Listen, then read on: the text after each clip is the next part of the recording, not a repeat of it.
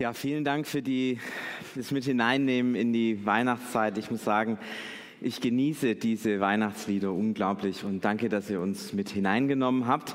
Ähm, ich verrate vielleicht schon auch mal, was ich abgestimmt habe. Ja, also auch bei, bei Menti. Ich habe auf jeden Fall Odu Fröhliche geklickt. Äh, bin mal gespannt, was dann am Schluss bei euch dann noch rauskommen wird. Aber mein Favorit ist tatsächlich Odu Fröhliche. Die Denise hat es vorher schon gesagt, es soll heute im Gottesdienst äh, und in der Predigt um die Person der Maria gehen. Und Denise, was du gesagt hast, hat mich so ein bisschen verblüfft, denn äh, du hast gesagt, es ist so eine unscheinbare Frau. Ähm, das stimmt eigentlich gar nicht, denn wenn man sich die Bibel anschaut, ist die Maria eigentlich gar keine unscheinbare Frau, sondern eine ganz besondere Frau, eine Frau, von der wir vielleicht sogar mehr wissen als von fast allen anderen Frauen oder zumindest vielen Frauen im Neuen Testament. Und wir werden nachher sehen, oder ihr werdet nachher sehen, dass es tatsächlich eine ganz ja, besondere äh, Frau ist. Zunächst mal ein bisschen was zu ihrer Geschichte. Wir wissen, dass sie mit Josef verheiratet war. Wahrscheinlich war sie die zweite Frau von Josef. Wird ja ausdrücklich äh, beschrieben, dass Jesus der erste Sohn war von Maria. Man muss davon ausgehen, dass Jakobus und die anderen Geschwister schon älter waren. Also wahrscheinlich die zweite Frau von Josef. Und Maria hat in eine unglaublich gebildete Geschichte hinein, äh, Familie hinein geheiratet. Ähm, zum Beispiel Jesus ist klar, kennt jeder. Ähm, der war sehr gebildet, der konnte wahrscheinlich drei Sprachen, konnte richtig viel Predigten halten, ähm, kannte sich im Alten Testament in einer unglaublichen Weise aus. Ihr kennt sicherlich die Geschichte, als Jesus zwölf Jahre alt war und im Tempel war und er dort die Schriftgelehrten und Pharisäer mit seinen Kenntnissen auch beeindruckt hat. Also Jesus auf jeden Fall sehr gebildet, aber Jakobus, der wahrscheinlich älteste Bruder von Jesus, der Schwieger, nein, der Stiefsohn von Maria, immerhin so fit, dass er in glänzendem Griechisch einen Brief geschrieben hat. Und viele sagen, eigentlich ist das Griechisch so gut wie das Griechisch eines Menschen, der muttersprachlich griechisch ist. Und dann gibt es noch den Judas, den anderen Bruder, der hat auch einen Brief geschrieben, auch in einem exzellenten Griechisch.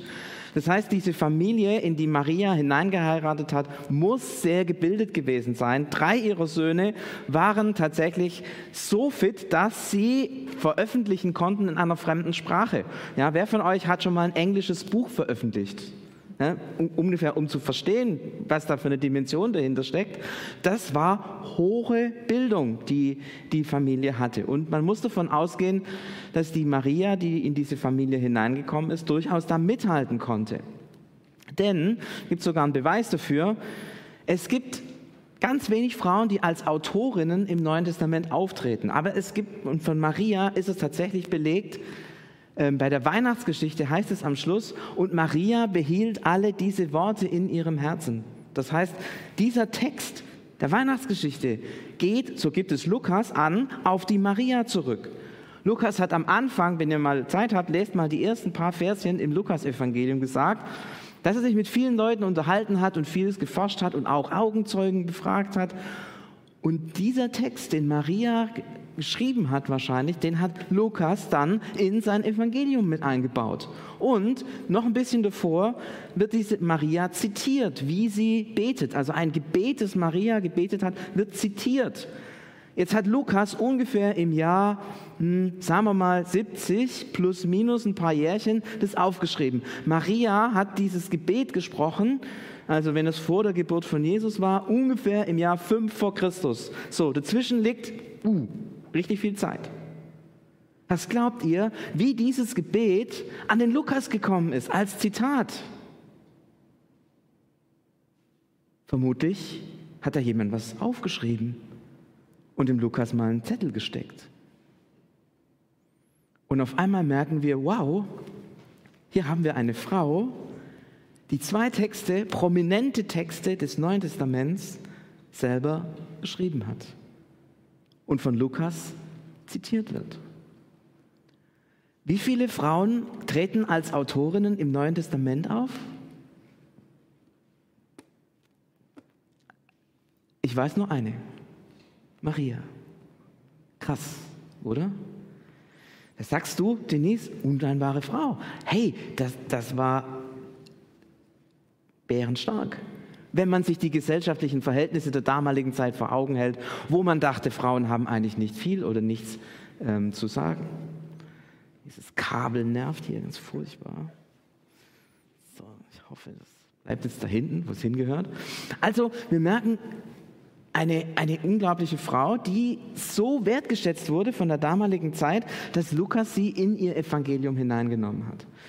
Ganz spannend ist, wenn wir zum Beispiel mal schauen in der Apostelgeschichte, wie ging denn die Geschichte weiter, nach Jesus Tod und Auferstehung und Himmelfahrt und so, nachdem das alles rum war, ähm, wie ging die Geschichte weiter? Und da wird berichtet, dass die zwölf Apostel zusammen waren.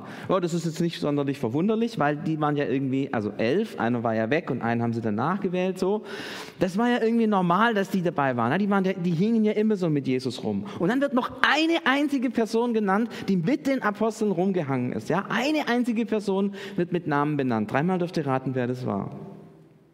Maria. Es ist schon krass, dass sogar nach Ostern, dieses Kabel ist das, das ist ja furchtbar. Abschneiden, ja, das wäre die beste Lösung. So. Ähm,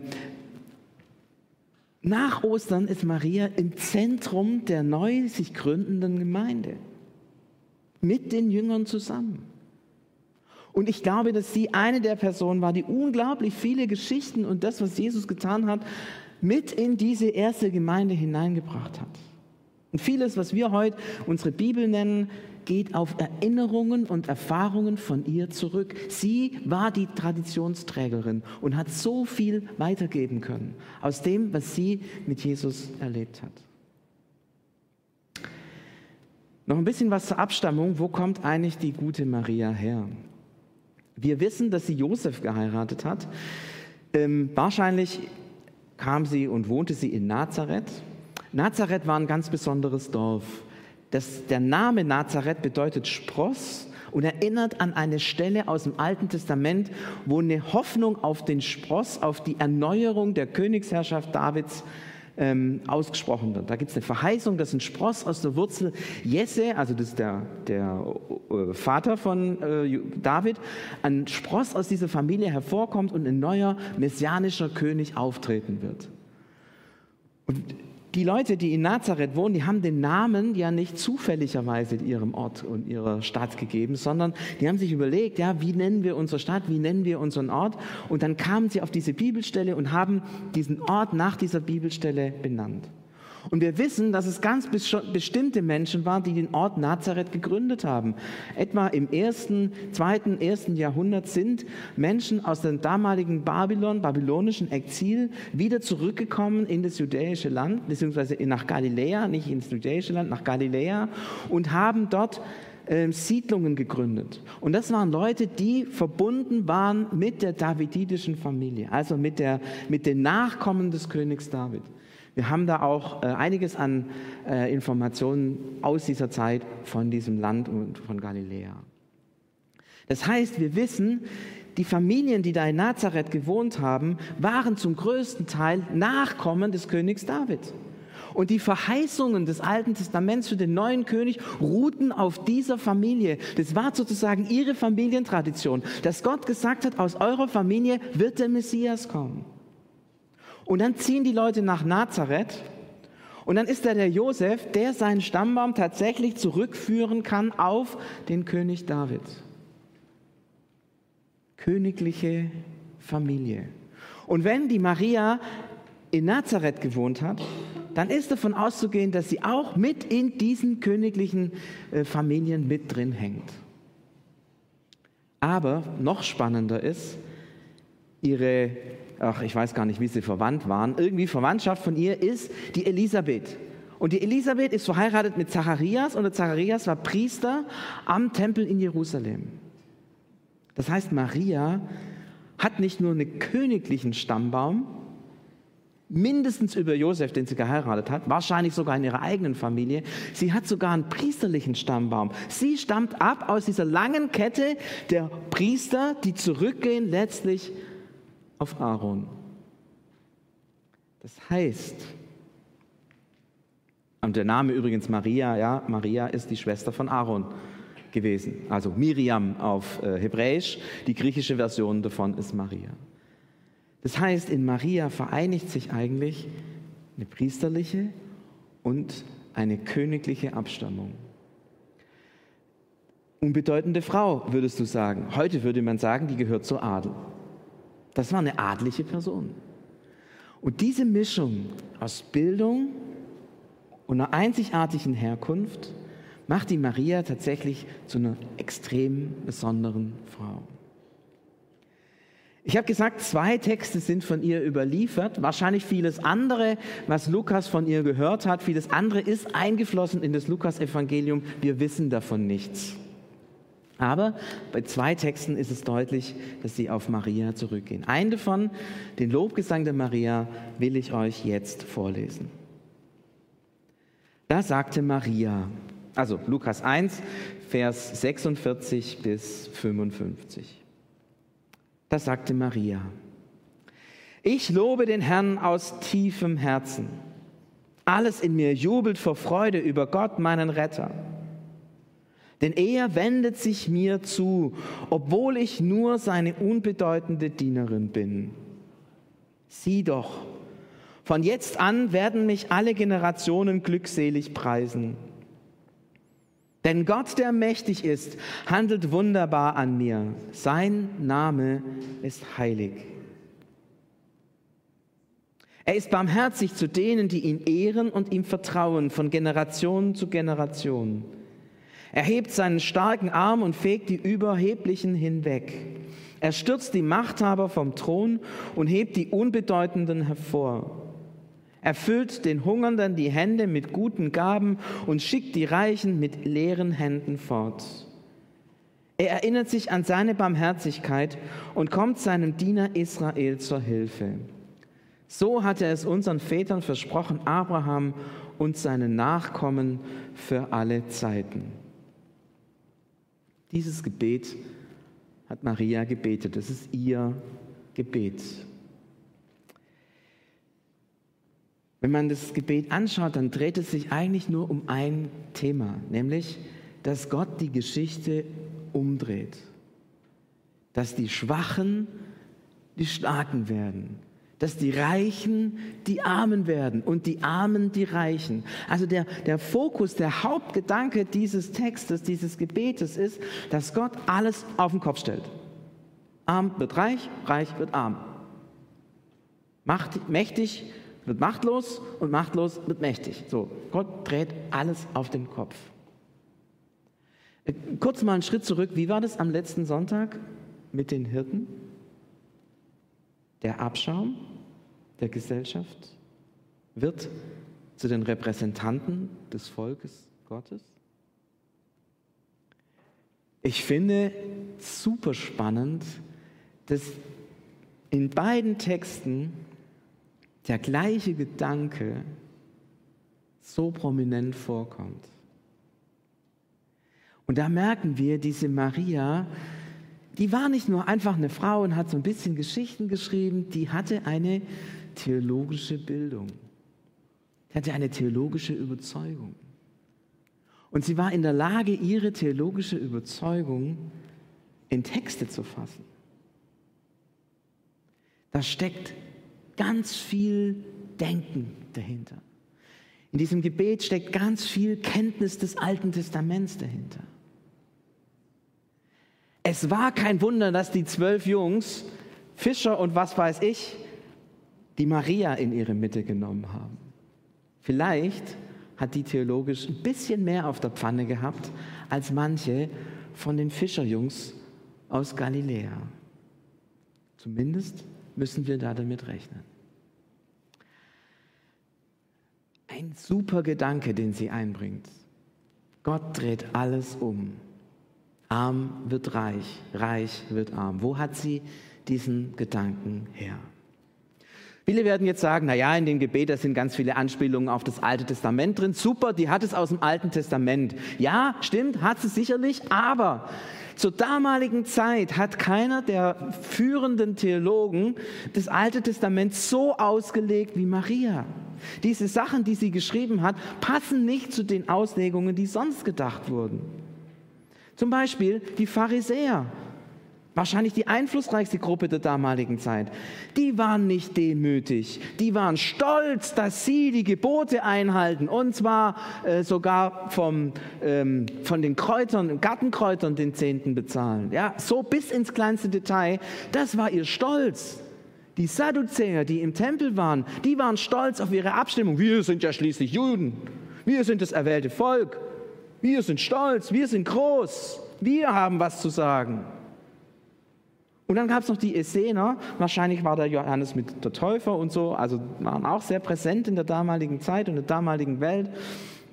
Wir wissen auch von Essenern, die es in Galiläa gab, die haben gesagt, wir sind die besten Priester.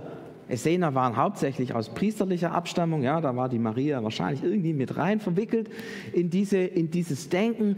Ähm, und die haben gesagt, wir sind die besseren Priester, wir wissen genau, wie man Priesterdienst leistet. Die waren so überzeugt, dass sie die besseren Priester sind, dass sie irgendwann mal ausgezogen sind aus dem äh, Tempel in Jerusalem und gesagt haben, so einen schlechten Priesterdienst, wie die anderen Priester machen, machen wir nicht mit. Wir sind die Superpriester, wir wissen es besser.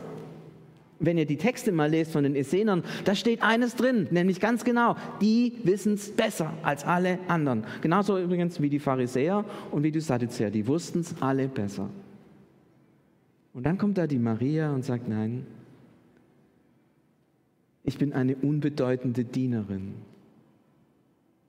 Hä? Habe ich nicht gesagt, königliche Abstammung, priesterliche Abstammung? Die hätte sagen können, ich habe einen tollen Stammbaum. Mein Stammbaum geht bis Aaron zurück. Mein Stammbaum geht bis David zurück. Ist doch klar, dass Gott mich erwählt hat. Ich bin schließlich gebildet, ich bin klug, ich hab's drauf, ich weiß alles. Ich, ich, ich bin Ebber im Reich Gottes. Hätte sie locker sagen können. Was sagt sie? Unbedeutende Magd. Wo hat sie das her? Wo hat sie diese Überzeugung her? Manche werden jetzt sagen, na, die hat bei Paulus in die Paulusbriefe reingeguckt. Äh, blöd. Die waren später. Die konnte sie noch nicht lesen.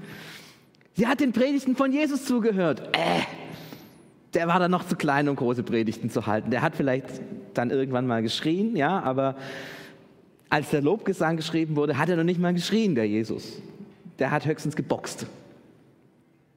Wo hat sie es her? Maria ist Gott begegnet. Sie hatte eine tiefe Begegnung mit dem Heiligen Geist. So heißt es, als der Engel kam. Der Heilige Geist wird über dich kommen. Eine tiefe Begegnung mit Gott. Und in dieser tiefen Begegnung mit Gott muss sie zwei Dinge erlebt haben. Dass sie hinterher sagen kann, ich bin eine unbedeutende Magd. Sie muss erstens erlebt haben, dass alles, was sie hat, nicht ihr Verdienst ist. Es ist nicht ihr Verdienst, dass sie in der Abstammung von David steht. Es ist nicht ihr Verdienst, dass sie in der Abstammung von, von Aaron steht. Es ist nicht ihr Verdienst, dass sie so gebildet ist. Es ist nicht ihr Verdienst, dass sie drei Sprachen spricht. Es ist nicht ihr Verdienst. Ist doch alles Geschenk, oder? Vor Gott haben wir Menschen nichts. Denn alles, was wir haben, ist doch von Gott meine Abstammung, meine Bildung, mein Geld, meine Gesundheit, meine Familie. Ist doch von Gott. Diese Frau, die so viel Grund gehabt hätte, stolz zu sein gegenüber ihrer damaligen Umgebung, erkennt, alles ist Gnade. Alles ist Gnade. Und wahrscheinlich war Maria eine Frau wie du und ich. Die wusste auch, was Sünde ist. Wisst ihr, wenn man in so einem kleinen Dorf irgendwo in der galiläischen Pampa aufwächst, Also ich gehe mal davon aus, Dörfer sind Dörfer und da redet man übereinander. Kennt ihr das? Wie man im Dorf so übereinander redet, wenn man so eng miteinander lebt, da weiß man ganz genau, was der andere falsch macht und jetzt redet man auch trefflich darüber. Das geht da wunderbar. Gerüchte und schlechtes Reden, auch in einem messianisch geprägten Dorf, ganz bestimmt gab es da auch. Und Maria ist in so einem Dorf aufgewachsen. Und bilden wir uns doch nicht ein, dass diese Frau besser gewesen wäre als wir alle miteinander. Wahrscheinlich war sie so wie wir. War auch eine sündige, schwache, manchmal egoistische Persönlichkeit. So wie wir auch. Und das hat sie gesehen. Eine unbedeutende Magd. Ich bin vor Gott nichts. Und das konnte sie so einfach stehen lassen. Kein Aber. Und dann geht es weiter, denn Gott wendet sich mir zu. Er sieht mich an. Und darin, darin hat sie das gefunden, was sie wirklich ist. Dass Gott sie ansieht dass sie ihre Würde nicht in ihrer Abstammung, nicht in ihrer Bildung, nicht in ihrem Können, nicht in so vielem anderen hat, nicht in ihrer Gerechtigkeit, in ihrer Schönheit, in ihrer was auch immer. Nein, sie hat ihre Würde darin, dass Gott sie ansieht und zu ihr sagt, ja, ich erwähle dich. Das allein ist ihre Würde. Und interessanterweise war sie da fast noch königlicher unterwegs als in ihrer Abstammung. Denn sie bringt den König in die Welt. Und wahrscheinlich war sie damit priesterlicher unterwegs als alle Priester vor ihr, denn sie bringt den in die Welt, der die Welt versöhnt, der das letzte und einzige Opfer darbringen wird, den es gab in dieser Weltgeschichte. Sie kommt zu ihrer Würde allein durch das, dass Gott sie ansieht, Ja zu ihr sagt und sie erwählt. Durch nichts anderes. Darin steht ihre Würde. Und das ist es, was sie zu einer besonderen Frau macht. Sagt sie von sich. Das ist ihre Identität geworden. Ich bin, was ich bin, allein aus Gnade.